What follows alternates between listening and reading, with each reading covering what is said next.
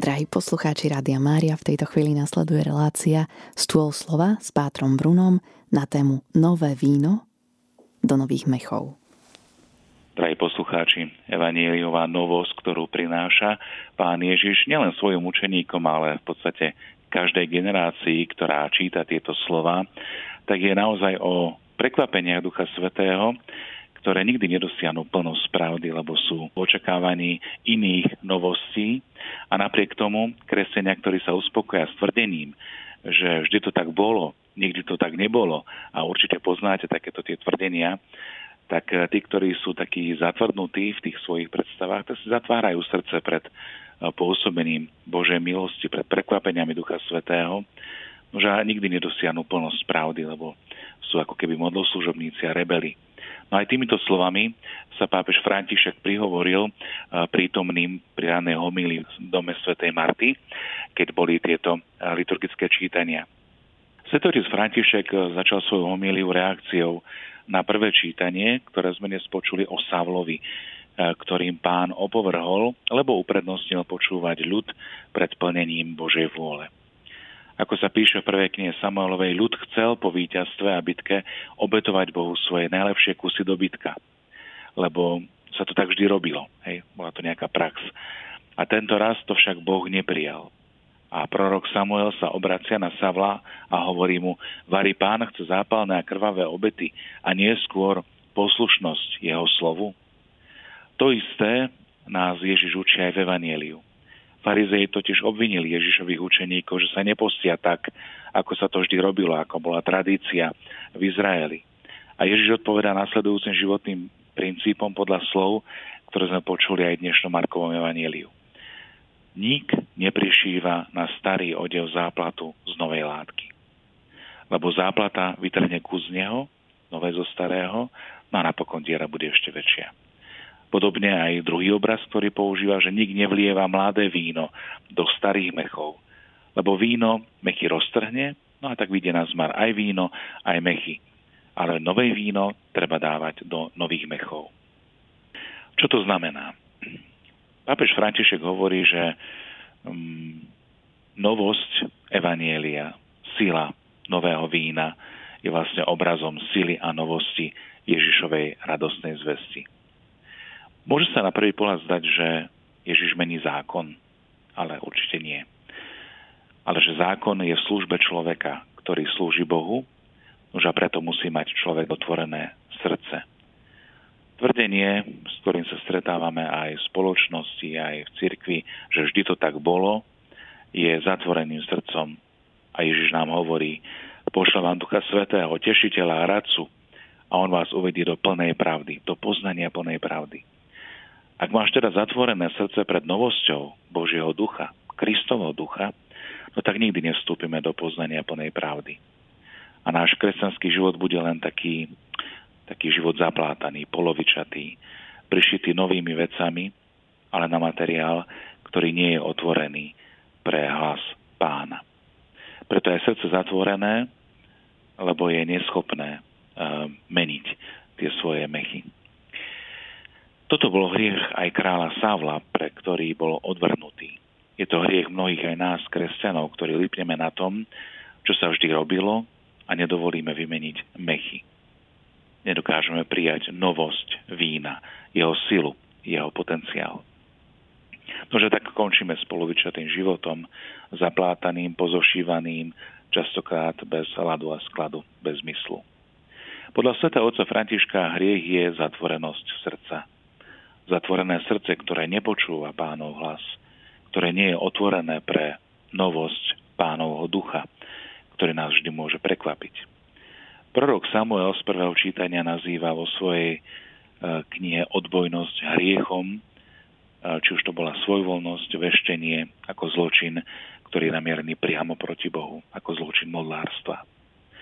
No a na tieto slová zareagoval aj svätý otec František týmito slovami. Kresťania tvrdohlavo zotrvávajúci v postojoch, vždy sa to takto robilo, tak vlastne hrešia a páchajú hriech, ako keby hriech, ktorý je namierený priamo na prvé Božie prikázanie. Je to ako by hádali, ako keby veštili. To, čo sa povedalo a nemení sa, to čo cítim, to, čo si myslím a toto vkladáme do Božích úst. Toto, myslím si, že pochádza zo schopnosti alebo zo uzavretosti zatvoreného srdca. Toto vnímame ako dôležitejšie než slovo pánovo. A preto vlastne zotrvávame ako keby v tej, tej ulite a v tom hriechu. Je to tiež hriech svoj voľnosti ako prejav modlárstva. Kresťan, ktorý sa zatvrdzuje, tak hreší. Pácha hriech m, mm, proti Bohu. Nože ako sa z toho dostať? Jednoducho otvoriť svoje srdce pre pôsobenie daru Božej milosti. Ja viem, že to teraz možno znie príliš teologicky, ale čo to znamená v konkrétnych situáciách? Otvoriť svoje srdce znamená ponúknuť svoj život, svoje schopnosti, svoje talenty Bohu, aby ich Boh nielen naplnil, ale aby ich premenil. Aby z toho uzatvoreného srdca urobil srdce otvorené, chápajúce, žijúce, bijúce, milujúce. Srdce, ktoré bude púzovať život do celého organizmu. A toto je rozpoznávanie Božej vôle v našom živote. Toto je to, čo robí Ježiš a na čo Ježiš poukazuje, keď hovorí o neschopnosti zákonníkov, farizeov mať toto otvorené srdce, ktorí pozerajú len na literu zákona, ktorí pozerajú len na tie kamenné tabule a nedovolia vlastne preniknúť Božej milosti. Svetý otec František povedal, že za čias pána Ježiša bolo zvykom, že sa správni Izraeliti postili a robili taký nejaký asketický výkon a dodal. Existuje však ešte ďalšia realita, a to je prítomnosť Ducha Svetého, ktorý nás vedie, alebo lepšie povedané, uvádza do plnej pravdy. A preto potrebuje naše otvorené srdce. Srdcia, ktoré nezostávajú uzatvorené v riechu modloslužobníctva, ani uzatvorené len sami sebe, že je dôležitejšie to, čo si myslím ja, než prekvapenie, ktoré mi ponúka Duch Svetý, alebo inšpirácia, ktorú mi chce ponúknuť. Toto posolstvo ktoré nám teda dnes církev ponúka, tak je posolstvo, ktoré má naštartovať náš vzťah do vzťahu spolupráce s Božím duchom. Toto je to, čo Ježiš tak mocne hovorí, že nové víno má ísť do nových mechov. Aj návyky sa musia otvoriť novosti ducha a, takémuto Božiemu dobrodružstvu, prekvapeniam. Čo možno zaželať, e, tak je tá milosť otvorenosti srdca, otvorenosti pre počúvanie Božieho hlasu, hlasu Ducha Svetého, ktoré nám pomôže rozlíšiť to, čo sa má meniť, ale zároveň aj poukáže na hodnoty, ktoré sú nemenné, ktoré sú stále, o ktoré sa môžeme oprieť. Druhá vec, ktorú by som chcel dnes ponúknuť, tak v tejto pasáži, keď pán Ježiš používa e, dve metafory na vysvetlenie dôvodu, prečo jeho učeníci sa v tomto období nepostia, tak prvá sa týka ženícha. Ženích, ktorý je prítomný so svojimi hostiami na svadbe. Ježiš sa prirovnáva k ženíchovi a kým je s jeho učeníkmi, tak nie je čas na postenie, ale je to čas oslavy, radosti, vzájomného zdieľania, priateľstva. No a druhá metafora, ktoré sme sa venovali, tak je záplata na staré rúcho, nová záplata na staré rúcho, alebo obraz vína a mechov. Tieto metafory vyjadrujú myšlienku, že Ježišovo posolstvo a učenie je niečím úplne novým a nemôžu byť sunuté do starých náboženských e, schém, praktík alebo štruktúr. Lebo učeníci Ježiša sú súčasťou tejto novosti a ich praktiky musia smerovať e, k inovácii, môžeme povedať toho vzťahu s Bohom a túto inováciu e, po, prináša Ježiš konkrétnej dobe, v konkrétnej situácii, kon- konkrétnym ľuďom. A pri reflexii na túto pasáž Evanielia e, zdôrazňuje tiež jedinečnosť jeho služby a zároveň potrebu takého nového čerstvého pohľadu aj na duchovný život, na spiritualitu.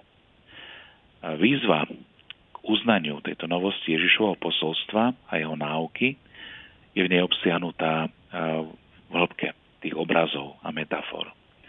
Pasáž tiež predznamenáva obdobie smútku alebo pôstu alebo odlúčenia, kedy jednoducho Ježiš, ženích, bude od nich odňatý.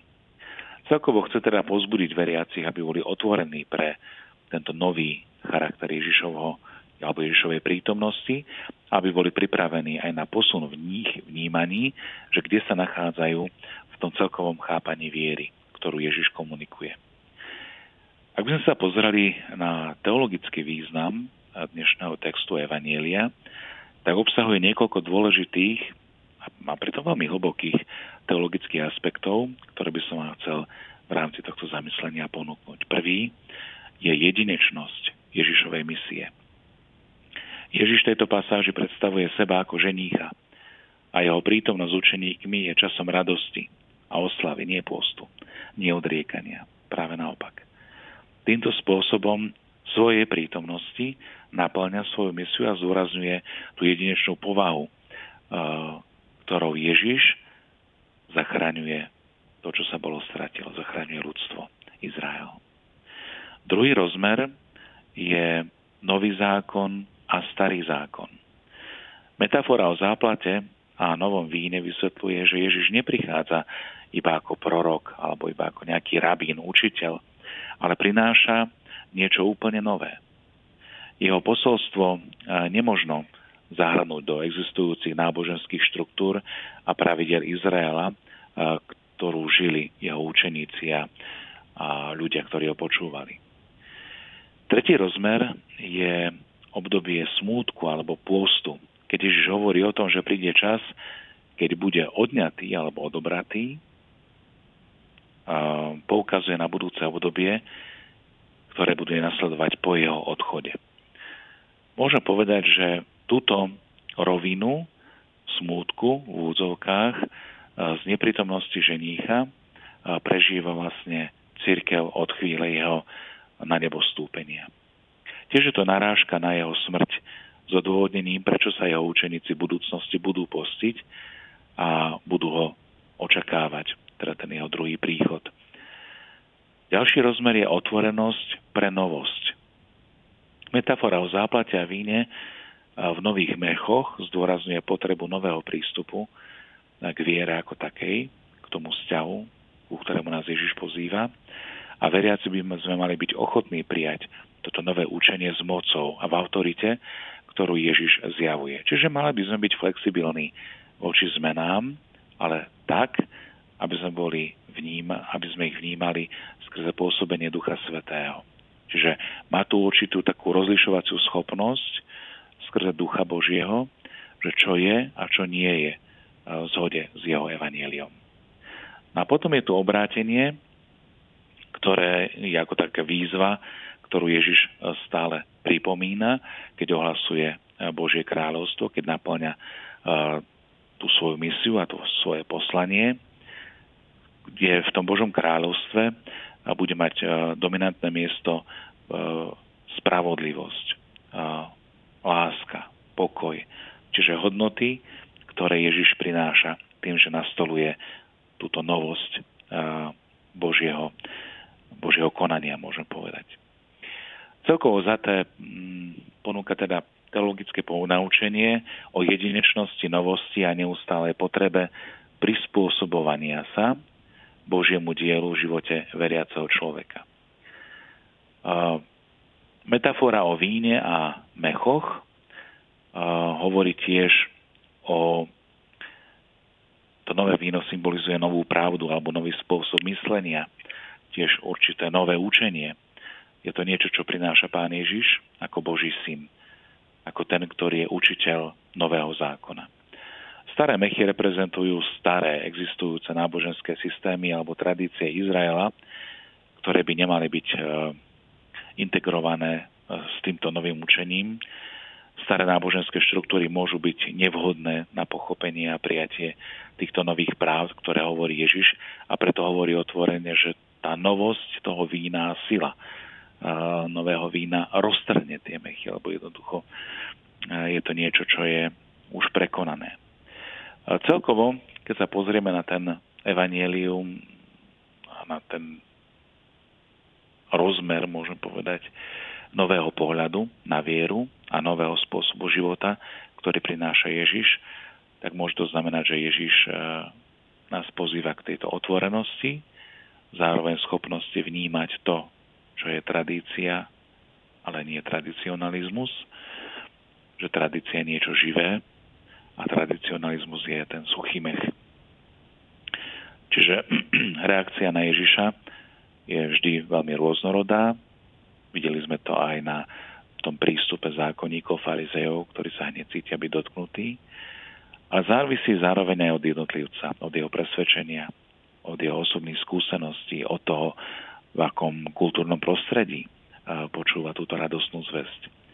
A počas svojho života v histórii až do dnešných dní sa Ježiš stretá s rôznymi reakciami na ľudí. Môže to byť odanosť a nasledovanie. Mnohí ľudia, ktorí počujú jeho slova a jeho učenie, tak v ňom nachádzajú zmysel života, v ňom nachádzajú pravdu, cestu, vyznávajú ho za svojho jediného pána spasiteľa. A tak sa snažia nasledovať jeho učenie, inšpiruje ich príklad, ktorý Ježiš hovorí. Na druhej strane zase mnohí, niektorí ľudia môžu byť skeptickí voči pánu Ježišovi. Skeptickí aj voči zázrakom, učeniu, ktorým zjavuje a potvrdzuje svoju autoritu. Môže to byť, to byť tiež spôsobené aj nedostatkom informácií alebo skreslenými, pokrivenými informáciami, ktoré prekážajú vo viere, alebo jednoducho neochotou prijať niečo nové. Toto odmietnutie ktorým sa Ježiš stretáva a takisto aj Ježišovi učeníci. Samozrejme, že existujú ľudia, ktorí aktívnym spôsobom odmietajú učenie pána Ježiša a to môže byť tiež spôsobené rôznymi e, nezhodami, či už náboženskými, filozofickými, morálnymi a inými. Ježiš tiež prináša zmetok. Pre niektorých ľudí môže byť Ježiš zdrojom práve tohto zmetku alebo chaosu v úvodzovkách, lebo jeho učenie je náročné pre mnohých ťažko pochopiteľné a preto môže vyvolať určitú neistotu alebo zmetok. A častokrát je to len prvý krok k tomu, aby v tomto chaose, aby v, tomto zme, v tejto zmetenosti, vlastne keď začnú počúvať jeho slova, tak uh, nachádzajú isté body a pevné, pevné hodnoty. Niektorí môžu mať strach z prenasledovania. Vidíme, že aj v súčasnosti mnohí sa boja vyznávať vieru, hlavne v miestach a lokalitách sveta, kde sú kresťania prenasledovaní a naozaj to svedectvo ich viery a svedectvo krvi je veľmi silné v súčasnosti. Napriek tomu ale zotrvávajú verní vo svojej viere a je to vlastne viera, ktorá im dáva e, zmysel, že doplňajú Kristovo utrpenie. No a pre mnohých ľudí je stretnutie s Ježišom tiež skúsenosťou osobného obrátenia, zmeny zmýšľania. A títo ľudia môžu vo svojich životoch pozorovať